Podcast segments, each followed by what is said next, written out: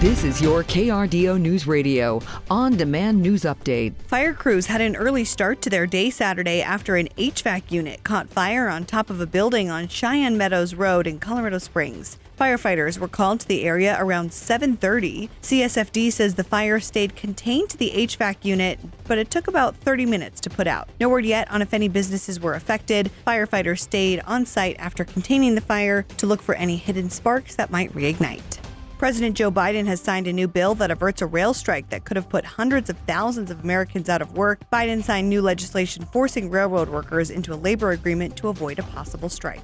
State troopers are investigating a pedestrian death in Pueblo. Troopers say a man was crossing Highway 50 business loop near Aspen Road around 6:40 p.m. on Friday. That's when he was hit by a passing vehicle. He was not in the crosswalk and was walking against traffic. Drugs and alcohol are not considered factors in the crash.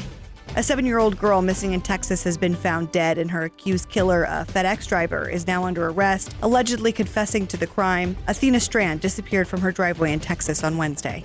The man convicted of killing former CU football star T.J. Cunningham over a parking spot dispute in Aurora is now set to spend the next 45 years in prison. Marcus Johnson was sentenced Friday, appearing to show remorse for Cunningham's death. Before learning his sentence, Johnson made a statement to the court saying in part, quote, "If I could turn back the hands of time and do something different, I really would." The judge could have sentenced Johnson to the maximum of 48 years, but instead opted for 45.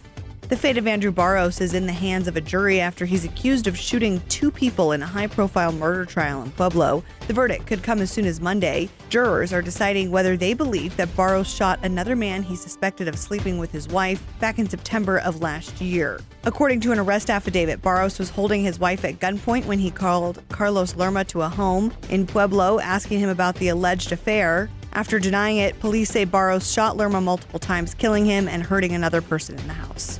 With the longest wait times for high-end iPhones in 15 years, Apple is looking to move production out of China. Ongoing problems with COVID restrictions, supply chain issues, and labor unrest there are forcing Apple to investigate alternatives. We're well into the holiday season now, but with inflation weighing heavily on families, there will likely be a lot fewer toys under the Christmas tree. That's why KRDO is teaming up with Toys for Tots and American Furniture Warehouse for the Season of Sharing Toy Drive. Wednesday, December 7th, we'll be collecting new unwrapped toys off American Furniture Warehouse, off I-25 and Fillmore to help those in need. We'll even take the toys straight out of your window or trunk so you don't have to get out in the cold. The funding of public projects in the state are now at risk after the Colorado marijuana industry takes a big hit. For over a year, marijuana sales have been going down, now at a record low number, according to our news partners in Denver. That means there's less money coming in from sales tax. The medical market is down 47% statewide, while recreational sales are down 20%.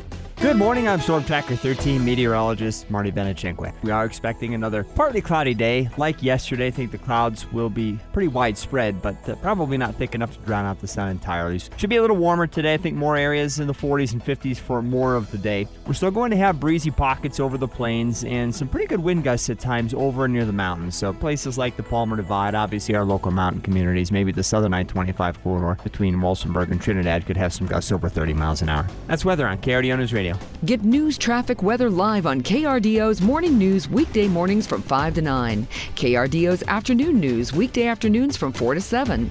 On KRDO News Radio or anytime at KRDO.com.